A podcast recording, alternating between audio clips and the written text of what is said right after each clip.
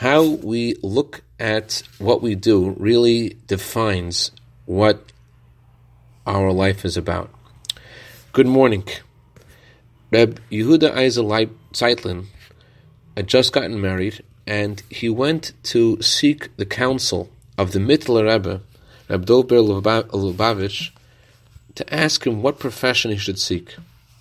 Now he had a very advanced knowledge in Torah study, and he was considering to become a Torah teacher.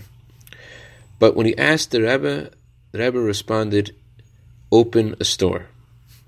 But he was incredulous. He opened a store, so he asked the Rebbe. The Rebbe responded, "I said to open a store, but you want to be a teacher. I understand that you're reluctant to cut yourself off from the tree of life from the study of Torah. But let me give you a parable to help you understand what I'm telling you to do. The city of Shklov is a month's journey away from Leipzig.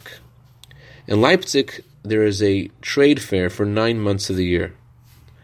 So people who are merchants in Shklov travel for, to Leipzig and spend nine months there, and they come back home and spend only one month at home.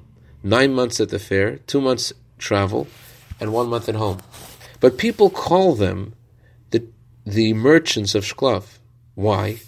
Because the whole, all the work that they do for those nine months is only for the success of the one month that the merchant spends home in Shklov selling his merchandise. And the same applies to you as well. If you realize that the whole day you spend in the store is just so that you could learn for one hour, you will never lose touch with the Torah. I can dedicate our minute of Torah today to the neshama of Reb Shlomo Shmuel Aryeh ben Reb Yitzchak whose anniversary of passing is today. May his neshama have an aliyah. May he be good to better on behalf of all his descendants and their families. Have a wonderful day.